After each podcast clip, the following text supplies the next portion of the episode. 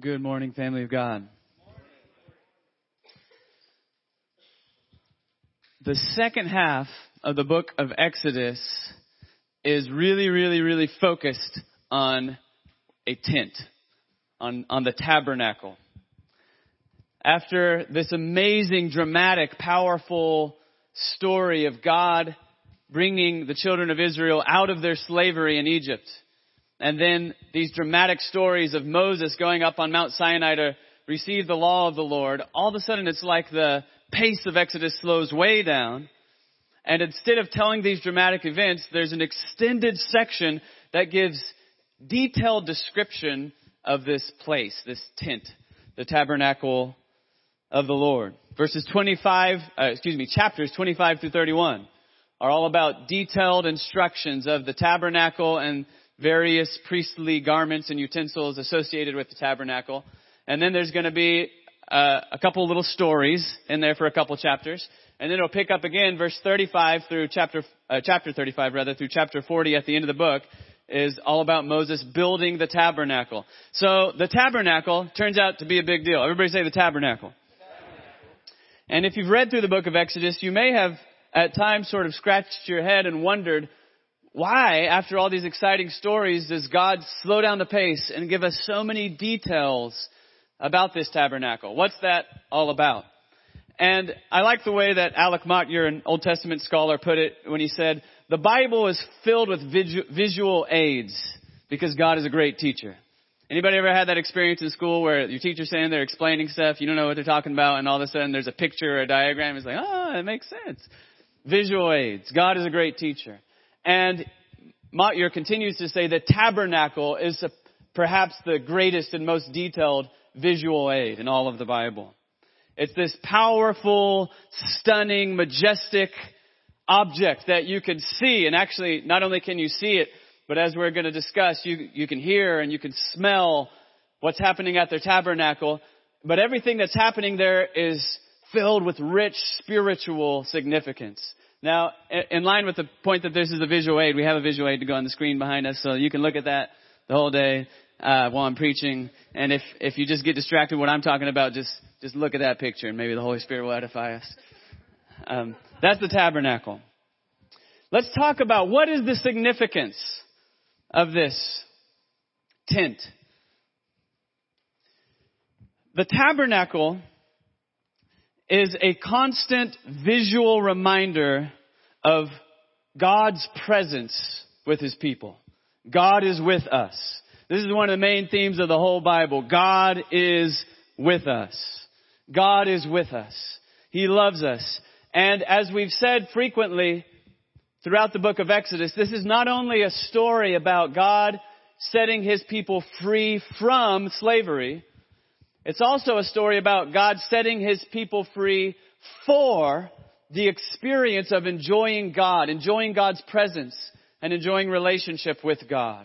So, as you can see in the picture on the screen behind me, there's all these tents of the great host of Israel, and at the center of their life is this big tent and a courtyard around it, which represents the, the presence of God with his people. So everybody say, God is with us. They couldn't help but remember that because there's a big tent that they walk by every day, and they would hear the sounds of animals being sacrificed. They would smell the smells of incense. All of their senses would be um, confronted with this reality that God is with his people. This tabernacle was ordained by God to be a place where heaven and earth intersect in a special way. It's the center from which God's redemptive love is breaking out into the world. If we had enough time, we could go look at a lot of the details described in chapters uh, twenty-two through thirty-one, excuse me, twenty-five to thirty-one, and we would see lots of artistic imagery that God is describing. You put lots of trees and lots of fruit and lots of jewels, and there's angels. And all this imagery has significance. And in particular, the imagery is, I think, designed to evoke the imagery of Eden. You remember the Garden of Eden at the beginning of the Bible? Now, Eden was a safe place. It was a place of shalom, a place of peace. in which God walked with human beings, in which they enjoyed fellowship with one another. It was God's creation where everything was functioning rightly. There was joy, there was peace, there was justice, there was worship of the true God, there was healthy relationships. But you remember in Genesis chapter three, when human beings rebelled against God and sinned, they were kicked out of the Garden of Eden. And now this tabernacle is decorated with all this imagery of Eden, suggesting that this place where God's presence dwells among his people, the place where heaven and earth intersect, is also the place of new creation. The place where the curse of sin is reversed and in which God's healing, redeeming love is breaking into the world to make creation new. So everybody say, new creation. New creation. God with us means the center of God's new creation, breaking into the world. It's located in the middle of the camp with all these tents surrounding it, which means it's also a constant visual reminder that God is the center of this community.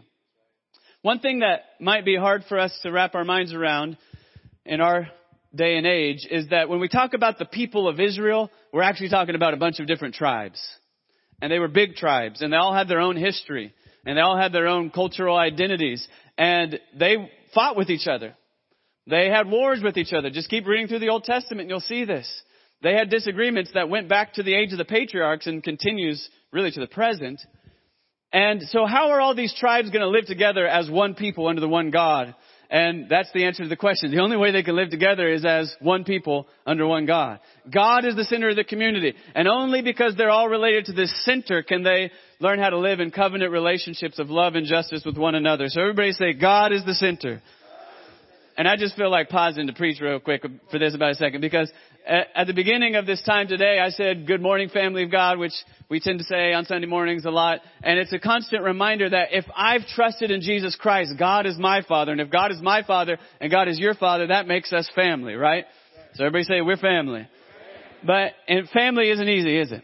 Sometimes relationships are hard. Friendships are hard. Sister and brother relationships are hard. Some of y'all right now in your heart are trying to listen to the sermon, but you're just praying that God will help you forgive so-and-so down the road.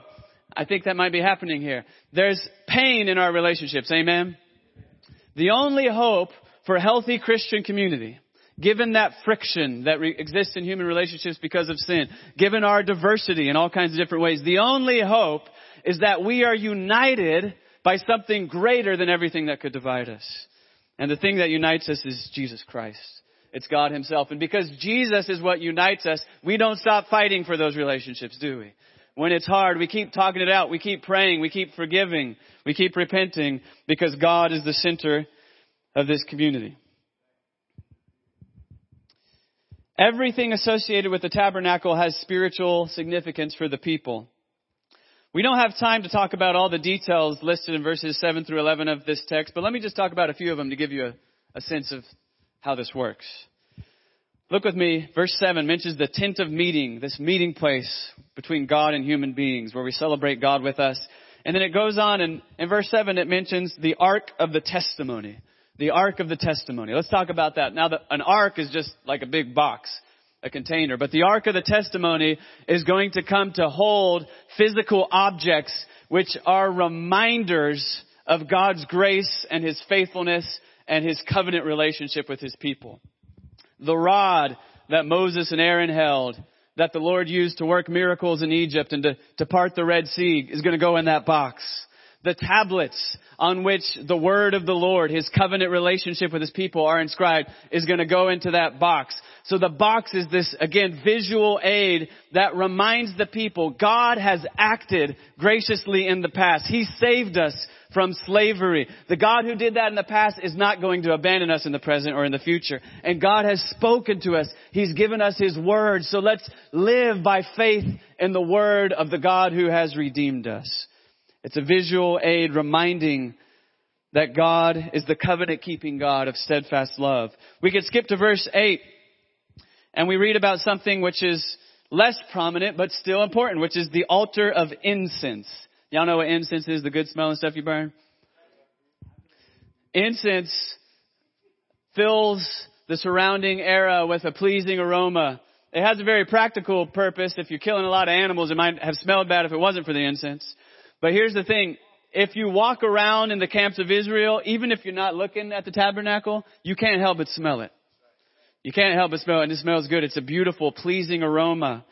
The smoke of the incense would rise to the sky, and over time, the people came to recognize here a, a spiritual significance that I think God intended, because the rising of the smoke of incense is in Scripture repeatedly um, related to the rising of the prayers of God's people. Just mention a couple examples. Psalm one forty-one two says, "Let my prayer be counted as incense before you."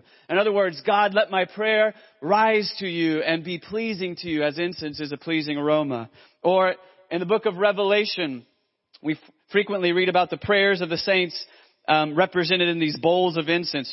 For example, Revelation five eight says this, "And when he had taken the scroll, the four living creatures and the twenty-four elders fell down before the Lamb, Jesus Christ, each holding a harp and golden bowls full of incense, which are the prayers of the saints." It's this beautiful heavenly scene of heavenly creatures worshiping the risen Lord Jesus, and they're holding these bowls of incense. Now, if you think about how that works for the people of Israel, anywhere they are walking around the camp, they could smell this beautiful smell.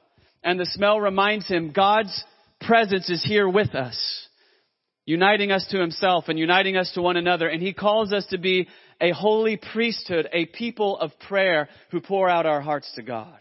And God takes delight in our prayers. In verse nine, we read about the altar of burnt offering. This is a place of animal sacrifice. The custom of animal sacrifice was practiced by lots of pagan religions surrounding the people of Israel. But God takes a hold of that human custom and redeems it and uses it as a powerful teaching tool. These animal sacrifices are constant graphic reminders of the fact that the wages of sin is death. The wages of sin is death, as Paul says. But God, by his grace, offers forgiveness of sins to his people so that sinners may be cleansed and welcomed into the presence of a holy God. And this sacrifice is a reminder of a, of a substitutionary grace. The sacrifice dies. The animal dies in place of the sinful humanity. If you want to read about how the burnt offerings work, you could flip over to Leviticus chapter one. Verses three through four say this. "If the animal you present as a burnt offering is from the herd, it must be a male with no defects. Bring it to the entrance of the tabernacle." That's the building we're talking about right now, the tent. "So you may be accepted by the Lord." And then verse four says, "Lay your hand on the animal's head." Can you picture that priest laying his hands on the animal's head? "And the Lord will accept its death in your place." Everybody say substitute. You deserve to die because of your sin. And the Lord is accepting its death in your place to purify you, making you right with him. Only through this substitutionary sacrifice are the people cleansed so that sinful people can be purified and live in the presence of a holy God. Now, we might say, what, why are we killing animals? Or what does this have to do with it? And I'm going to have to start preaching again, because we know that animal sacrifice in the Old Testament is pointing us forward to the one and only sacrifice for our sins, Jesus Christ, our substitute, who bears our sin, who bears our death. And if you're here today feeling condemned and you're like, man, this all sounds great, but you don't even know what's been going on in my life this week. And I'm such a sinner. I'm such a failure. I deserve to die. Well, what Scripture says is that's partly true. We are sinners. We are, we have all failed. We all deserve to die. But the other truth you need to remember is that Jesus died our death for us. He bore our guilt so that anybody who trusts in Jesus Christ can be cleansed and purified and brought into the presence of God, so that if you, in your heart right now, cry out, "Jesus, forgive me. You're my only hope," he will cleanse you, and you don't have to go do a bunch of good deeds to make yourself pure. God, by his pure grace and love and mercy right now, will wash you and make you clean and bring you back into God's presence as his friend. Verse eleven talks about anointing oil. Anointing oil, which represents this reality that as priests and other leaders in Israel were anointed with oil, God was anointing them with the Holy Spirit to empower them for the special service that he has called them to. We could go on and on about this because all the different elements associated with the tabernacle have symbolic significance. And as I mentioned, the book of Exodus goes into great detail. So if you want to take a couple months and just study the tabernacle, it would be a rewarding study. But I want to pause right now to talk about, okay, that's cool in the Old Testament, and I can see its important place in the history of Israel, but what does this have to do with us today as Christians in the twenty-first century? To help us understand this, we could just sort of trace the biblical narrative. This tabernacle, ordained by God, served an important function in the spiritual life of Israel until they made it to the promised land. And eventually David's son, King David, his son Solomon, built a temple. This is not a tent. It's not mobile. It's in Jerusalem. It stays in the same place, but it's a sort of bigger and brighter and more glorious version of the tabernacle, doing all the same stuff, all the same functions. When Jesus Christ appears on the scene, the New Testament teaches us that Jesus is fulfilling and replacing everything that the tabernacle and the tent represented. If you got a Bible, you might flip over to the Gospel of John for a second. John chapter one is this glorious chapter about the fact that the eternal Son of God, who created all things, came to earth and lived among us as a human being to save us from our sins. And his name was Jesus.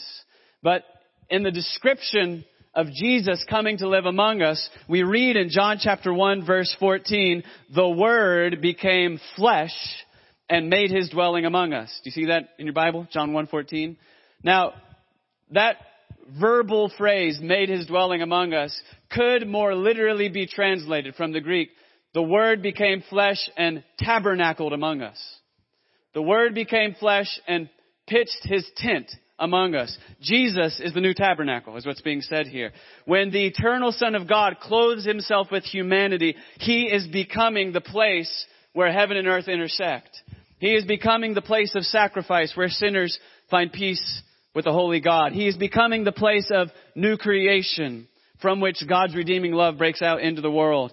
Then in John chapter two, Jesus goes to the temple and he gets upset about the religious corruption and perversity that's happening in the temple. And he flips over tables and makes a big scene.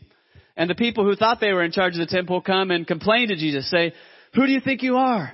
Where do you think you get the authority to flip over tables in our temple? What sign can you perform to prove to us that you have authority to do this? And Jesus says, destroy this temple and I'll rebuild it in, on the third day, in three days. And they don't know what he's talking about. But John says, Jesus was talking about his own body. His body was the temple, which they were going to destroy, but he would be raised from the grave on the third day. In other words, Jesus is the tabernacle. Jesus is the temple, which means the place on earth in which God's heaven is invading the earth so that sinners can be reconciled to God, so that the Spirit can be poured out with power, so that creation can be renewed. That place is the person of Jesus. But the news gets even more exciting because as we continue reading through our New Testaments, we find that when you and I trust in Jesus Christ, we're united with Jesus. Everybody go like this with your hands if you don't mind. Say, with Christ. Everybody say, in Christ. The New Testament uses those phrases a lot. And what it means is we're now united with Jesus. And part of what it means is that in a unique, in a unique way, we become the tabernacle slash temple. Everybody say, we're the temple. We're the temple. And the New Testament says that in a few different ways. For example, First Corinthians chapter six, verses nineteen and twenty say this. Do you not know that your body is a temple of the Holy Spirit within you, whom you have from God? You are not your own, for you were bought with a price. So glorify God in your body. Here's what that means. You, you see that picture behind me, that holy, impressive, beautiful tabernacle thing? That was the place where heaven and earth intersected. And if you've trusted in Christ right now, your body is that place. You are supposed to be a walking temple, a walking tabernacle, the place in which God's peacemaking love breaks into the world, in which people see the goodness of God. So Paul is saying, don't dishonor God through all sorts of sin. Here he's talking specifically about sexual sin. But instead, honor God with deeds of love, with good works, caring for your neighbors as Christ cared for us. Not only does the New Testament talk about our physical bodies as the tabernacle, but the New Testament also talks about the community, the community of saints as God's temple. So you could say, I am God's temple, but you can also say, we are God's temple.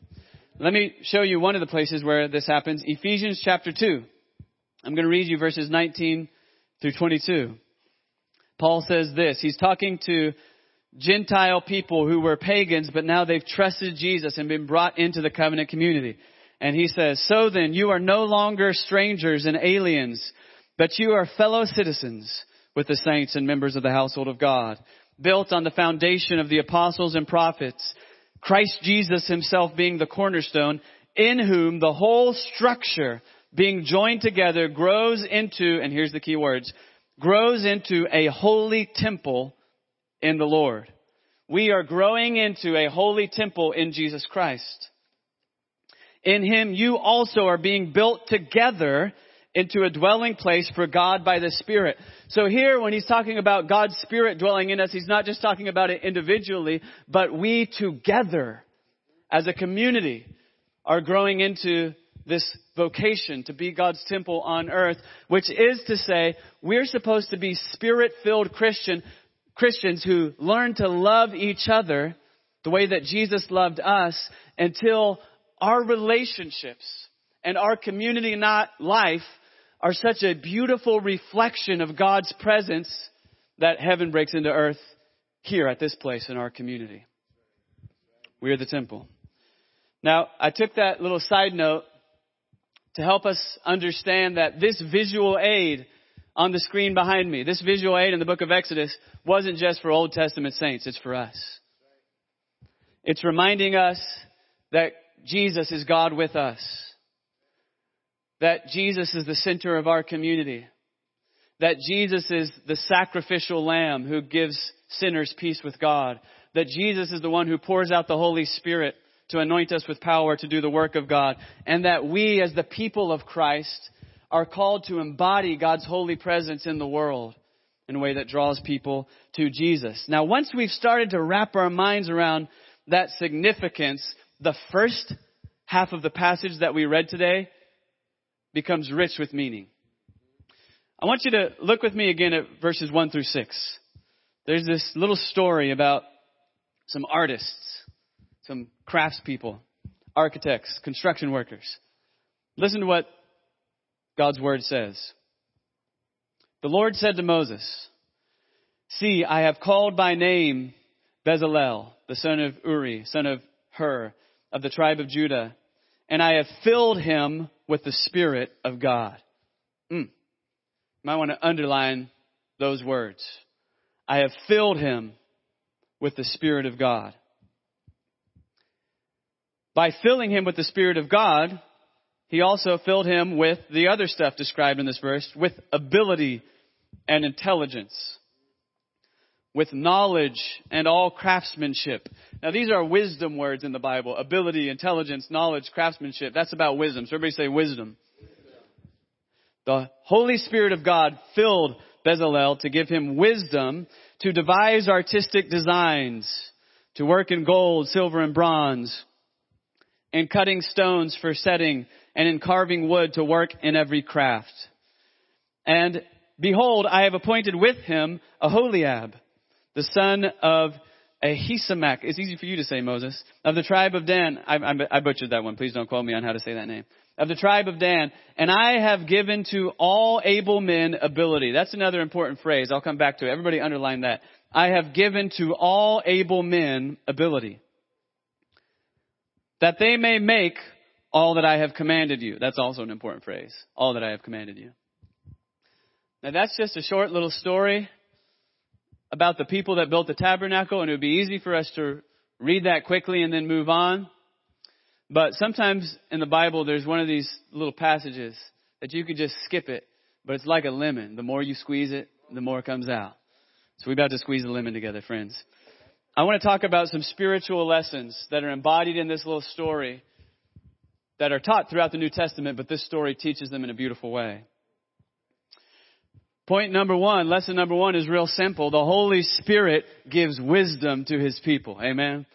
Anybody feel like you need some wisdom to know how to live your life? Lord, give us wisdom. Well, wisdom is a gift from God. So if you're looking anywhere other than God, course correction time. We get wisdom from God. We study the scriptures. We pray. We fellowship with the saints. That's where you get wisdom. The Holy Spirit gives wisdom.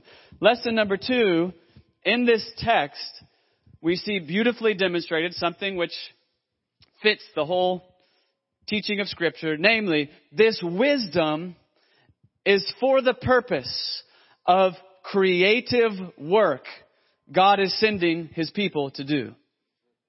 The Holy Spirit gives us wisdom, and he gives it to us for a purpose. There is creative work which God is calling his people to do. Now, that word creative is one we need to think about. Because we worship the God who is Lord of creation, who made the heavens and the earth. And we worship the God who created us, human beings, as his image bearers. So according to Scripture, what it means to be a human is to bear the image of God. Everybody say the image of God. And to say that we bear the image of God means that we're made to enjoy relationship with God. It also means that we're made to participate with God in his creative work in the world, to fill the world with order and beauty and life and truth. This was beautifully expressed by a twelfth century nun named Hildegard of Bingen. She was a theologian. She was a prayer warrior. She was kind of a genius in a lot of different ways. She was like a botanist who studied plants and wrote books about healing. She's often called the mother of the natural sciences in Germany, actually. She was also a musician who composed beautiful musical pieces that were hymns to God. And Hildegard wrote this phrase that I want you to think about. She said that as human beings made in the image of God, we are all called to co-create. We're called to co-create. Co-create. I want you to think about that term. What does that mean? Well, God alone is the creator who made all things from nothing. But he made us in his image such that we're supposed to participate with God, to cooperate with God in his creative work in the world. And everything that God creates is good. And that doesn't just mean the things that we think of as spiritual. It means everything good, right? God made food and it is good. God made our bodies and they are good. God filled the world with beautiful waterfalls and they are good. All of God's world is filled with order and beauty that is good. Now, all of it is also filled with chaos and destruction because of our sin. But as people made in the image of God, we were made to participate with God in cultivating order and beauty on earth for the glory of God and to bless other people. And now as people who have been recreated in Jesus Christ, the Spirit of God empowers us for that work of co-creation. So everybody say co-creation. Co-creation. The Holy Spirit gives wisdom to his people. This wisdom is for the purpose of creative work that God is sending his people to do in the world. This work, moreover, here's the next lesson. This work is creative and artistic. Now, this is key. This creativity is rooted and grounded in the Word of God. It's rooted and grounded in the Word of God. Look at the end of verse six. He gave them all this ability so that they might make all that I have commanded them to do. Then look again in verse eleven. They're supposed to make all this beautiful stuff. According to all that I have commanded you, they shall do. According to the command of God. You see, human creativity and human artistry are authentic when they are rooted in reality. The reality of God, the reality of God's word, the reality of God's creation. When we cut ourselves off from God and from his word, we cut ourselves off from reality, and our humanness becomes perverse in a way that we might make something that's beautiful and compelling, but it's leading us away from God's goodness and truth. But the more we live in humble dependence upon God's word, the more we're rooted in the reality of God and his creation so that our creativity is truly creative. It's truly life-giving. Now, to put this together, here's another lesson. Humble study and obedience to God's word is intimately connected with dynamic, spirit-empowered creative work. The two go together. We don't get to choose between being Bible people or Holy Spirit people, in other words. Have you noticed that some Christians like to be Bible people, and being Bible people makes them feel very comfortable, but if you start talking about the dynamic work of the Holy Spirit, they get a little nervous. And other people start talking about, hey, I want to be liberated to participate with the free dynamic work of the Holy Spirit. Um, so don't bring me the dead book. Give me the living Holy Spirit. Well, both of those are not good options, friends. As the people of God, we live according to the Spirit-inspired Word of God. But if we're going to understand this book and trust this book and obey this book, it's going to be because of the dynamic, gracious, empowering work of the Spirit of God among us, who helps us to understand and believe and apply and live out with power the Word of God. The goal of this work, next lesson, the goal of this work, which is rooted in God's Word and empowered by God's Spirit, is to bless people and help people to see the goodness of God. What were they doing this for? They were doing it to create this beautiful visual aid so that people would be blessed by the constant reminders of the good God who is among us. And we as Christians today have been taught by God's Word and empowered by God's Spirit to do creative work in the world. But this creative work is never about building up our kingdom for our own glory. Or maybe we should say it shouldn't ever be about that. Everybody turn to your neighbor and say, it's not about you. It's all about Jesus. It's all about Jesus. And here's the paradox. Here's the paradox. I'm going to state something that all of us notice in other people and fail to notice in ourselves. You ready for this? People, the more people are self-focused, egocentric, talk about themselves, pursue their own glory, the less interesting and glorious they are. Amen. Have you noticed that about other people? We notice about other people, but then we get obsessed with pursuing glory in our own life, right? Here's the paradox. I think Jesus said something like this. If you want to truly live and become who you are, you got to die to yourself. Remember what Jesus said? Whoever wants to come after me, he's got to take up his cross and follow me. But then he said, if you love your life, you'll lose it. If you lose your life, you'll gain it. The way you become truly human, human, truly glorious, is by saying, I'm not going to live my, for myself. I'm going to live to glorify God by blessing other people, to bless other people by glorifying God. I'm going to practice the freedom of self-forgetfulness. And the beautiful paradoxical thing is the more that we forget ourselves and serve Christ and others joyfully, the more we become the beautiful, authentically human persons we were created to be. Here's another little lesson. I told you, you can just keep squeezing the lemon and you get lemonade, I guess. You get a lot of lemon juice the more you squeeze it. I didn't fully work out that metaphor.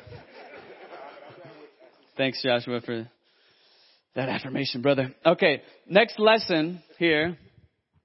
These goals, these goals of glorifying God and blessing other people, this is so important for us today, church, are not accomplished merely by priests like Aaron and prophets like Moses. They are also accomplished by all sorts of hands-on service. Now, we have made mention of Bezalel and Oholiab, but then we also have this phrase that I ask you to underline from verse six, I have given to all able men ability. All able men. All able men. In other words, there's a whole bunch of people involved in this project. And what are their skills? Some of them are architects that can draw the picture of how to do this. Some of them are construction workers that know how to get the boards to stick together, right? Some of them are stone masons. Some of them are skilled in weaving fabric and embroidery. Some of them are good at the artistic detail work. Some of them see the big picture. These are just human beings with a diversity of gifts, all of which are being empowered by God's grace for God's glory to bless other people. Now, again, we could just make a connection. There's some things in seed form which are made explicit in our New Testaments. If we went to First Corinthians twelve or Romans twelve, what we would read is that the Holy Spirit of God distributes gifts to his church. And there's a diversity of gifts. Some of those gifts are things like teaching or prophecy or evangelism, word gifts. And in the body of Christ, sometimes we celebrate those gifts, and we should, because they're very helpful for building up the body. But there's other gifts called things like service, things like administration, things like giving, things like hospitality. And guess who those come from? They come from God. They come from God. Is it the same God? Do those gifts come from a lesser God? No. Are they less important for the body of Christ? We need them all. We need them all. How many of you guys have had a time in your life where you went over to some really hospitable family in our church, like the Domasecs or the Abears or the Garrises, and God just used it to really refresh you? Anybody been there? Yeah. A bunch of people were saying, mm, across the room. Listen, friends, I was just talking before church to Ale and Kasia, and there's people like Greg and Stephanie who are always doing this behind the scenes work. Setup team, cleanup team, first Sunday lunch. They're doing this service that most of the time is invisible to most of us, but it's crucial for the spiritual health of the community. Amen. Giving is a gift we need to celebrate, because God in His grace and wisdom has given some people a calling in which they have finances that they're able to give generously in a way that funds stuff like the after-school program or Christ Community Health Coalition or Saint Paul's Community School. And the Bible talks about it as a spiritual gift because it's really important for the body of Christ. There's lots of people who make money in the world, but most of them, most people don't give it sacrificially to bless others for the glory of God. These spiritual gifts are crucial for the health and holiness of the community. Couple quick points before I wrap up here. A couple more lessons here. I want you to notice something that might be really personally meaningful for some of you. These Spirit-empowered people, God has, has been at work in their lives for their whole lives in order to prepare them for what He has called them to do in this moment. He's been at work in their lives for their whole lives in order to prepare them for this. I want to help you see this. It's a little, you have to do a little work to see this in the text, but it's worth it. First, look at the end of verse six again. I talked about this phrase a couple times. I have given to all able men ability. Now that phrase is awkward in English, and it's a little bit difficult in Hebrew as well. But the meaning of the Hebrew phrase seems to this, seems to be this. I have given to all able men ability. It seems to be saying, they were already skilled men. They were already able craftsmen. And now, in this moment, the Spirit of God is giving them a special empowering to consecrate the gift they already had for His glory. Did you catch that? They learned how to work with fabrics, to be stonemasons, to be construction workers, to be architects. They learned that not by some miracle download at this moment. They had been practicing that their whole lives. And now in this moment, God gives them a special empowering, a new manifestation of this gifting, and consecrates it for a new and beautiful purpose. Now this gets even deeper if we ask ourselves the question, where did they learn those skills? Because what were these people doing a few years ago? They were slaves. Who were they working for? They were working for Pharaoh. And they learned how to be stonemasons, working for Pharaoh. They learned how to be architects and construction workers working for Pharaoh. And they did not understand that what Satan intended for evil, God intended for good. Amen. And that in the midst of their oppression and their suffering, God was forging them to be people who were gifted in unique ways. I feel like the Holy Spirit's trying to speak to some people in this room right now. In the midst of your oppression and your suffering, God has been forging you to be people who are gifted in unique ways that now He wants to bless and specially empower and consecrate, not for your glory, but for His. You will be vindicated, but you'll be vindicated not by pursuing your vindication and raging against the brokenness of the world, but by saying, Jesus, everything I have is from you. He doesn't waste our backstories. It's actually becomes even more apparent, even if we think about the names. These guys have names that mean something. Oholiab means the Father is my tabernacle. That's what the name means. The Father is my tabernacle. Now, it's possible that he got that name as a nickname after he worked on the tabernacle. But my theory is that his mama gave him that name. And when she gave him that name, she had no idea. But God had an idea. His mama was a slave. Aholiab's mama was a slave, and she had this child, and she or, or his father had this idea. Maybe they didn't know it came from God, but he said, I'm going to name this child, the Father is my tabernacle. And in the providence of God, this guy, decades later, gets to take those skills he learned in slavery and now as a free person, use them to create something beautiful for the glory of God and say, and remember, God named me, the Father is my tabernacle. Isn't that awesome? Bezalel means in the shadow of God or in the protection of God. And the Psalms frequently talk about hiding under God's tabernacle, under the shadow of his protection. In other words, both of these men had been branded by God from birth for something he prepared them to do throughout their early years that they didn't even know they were getting prepared to do. They could not have made a strategy to do this. There was no way. But God is in control. He's in control of human history, and his sovereignty goes to the particularities of your life and my life. We got to connect this dot to uh, Ephesians chapter two, verse ten. Y'all remember that verse? Ephesians two, eight, and nine are all about God saving us by grace through faith in Jesus Christ. We don't do anything to earn our salvation. Jesus died on the cross for our sins and rose again. So when we trust in Christ, we're forgiven. But now, as forgiven people, we're also recreated. And verse ten says this, for we are his workmanship. And that word workmanship means an artistic workmanship. Actually, one translation renders this, we are his masterpiece, which is a good translation of this word. We, God's people, are his masterpiece. You might feel prideful saying about that about yourself, so turn to your neighbor and say to them, say, you are God's masterpiece. You are God's masterpiece. We are God's masterpiece, created in Christ Jesus, created in Christ Jesus for good works, which God prepared beforehand that we should walk in them, which means long before you were born, God was preparing important stuff for you to do. And throughout your whole life, God has been preparing you to do that important stuff. And he's been preparing you uniquely. There is stuff that you've been called to do that I can't do. Santos can't do it. Josh can't do it. Chauncey Morgan. Those people just happen to be on the front row, but also all the other people can't do it. Only you can do what God has called you to do.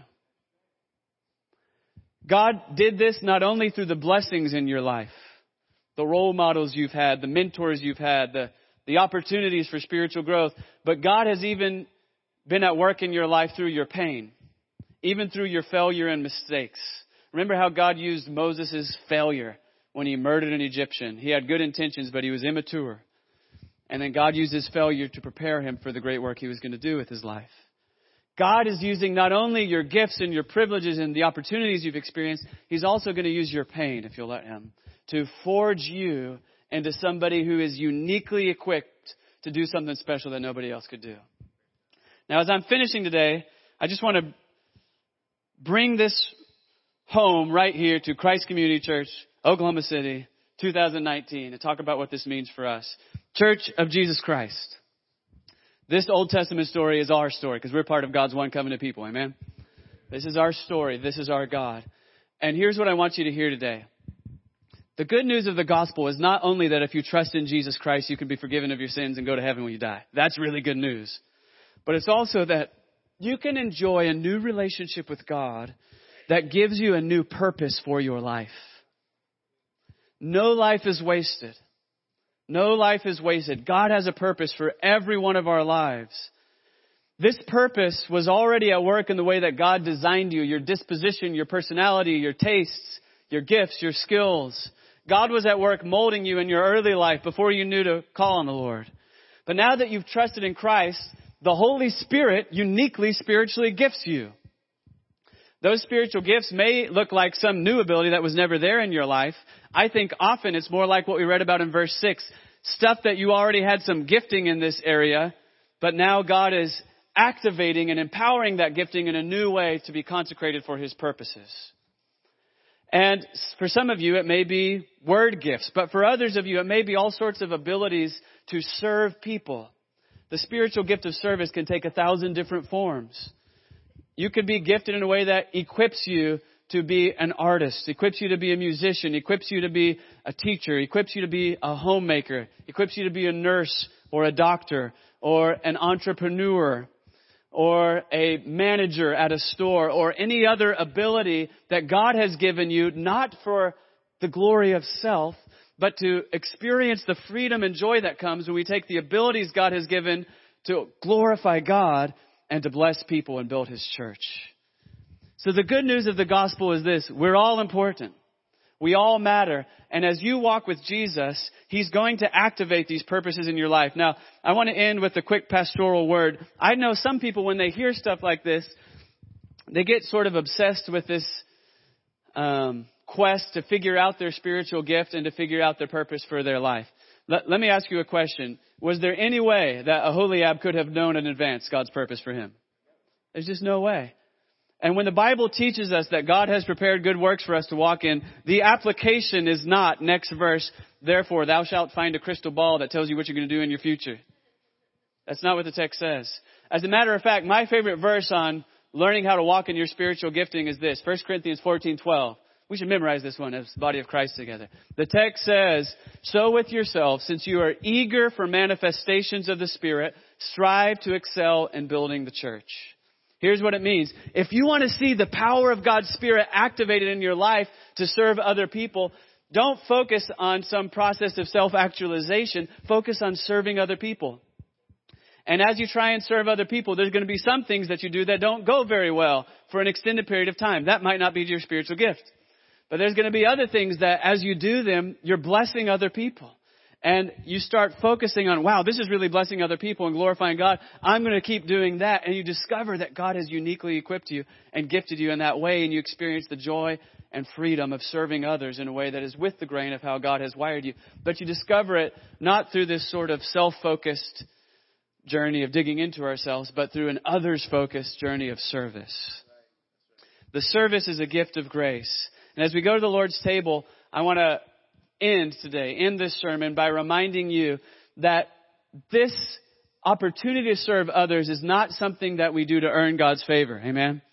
The, the opportunity to serve is itself a gift of grace. And if you're here and you're feeling discouraged, you're feeling tired, you're feeling like you don't have a purpose, I don't want you to feel a pressure or a burden from today's work. But my prayer for you is that God would rekindle in your heart a sense of excitement, of purpose, of holy destiny that comes from Jesus. That as you trust in Christ and learn to live in humble dependence on his grace and keep your eyes open for opportunities to serve, God is going to use you in ways that are eternally significant beyond what you can imagine at this moment. Let's pray together. Our Father, we thank you for this story. Thank you for your Spirit, for the wisdom and the creativity that you give us. I thank you for this community of saints, the faithful service that I see them living out day to day. And we want to thank you that your grace is such that not only does it forgive our sins, uh, but it also gives us purpose. And you, by your grace, empower us to fulfill that purpose. And I just do pray. I want to ask you now what I said just a moment ago. For my sisters and brothers, my friends in this church community here, would you help us to rest in your grace, to cease from fretting and striving, but just to rely upon you and to wake up one day at a time trying to love and serve others. And that that would be the overflow of our joy as your beloved and accepted children. And as we do that day in and day out, and there's hard days, you've told us there's going to be hard days. You told us that loving others is going to look like a participation in the cross of Jesus. But I pray that the resurrection power of Jesus would be at work even as we're walking in the way of the cross. That we would be renewed and encouraged and transformed. And that we would, as we serve others, we would experience the joy of being co-creators with God. Participating in your redemptive work of making all things new in Jesus Christ. It's in his name that we pray. Amen.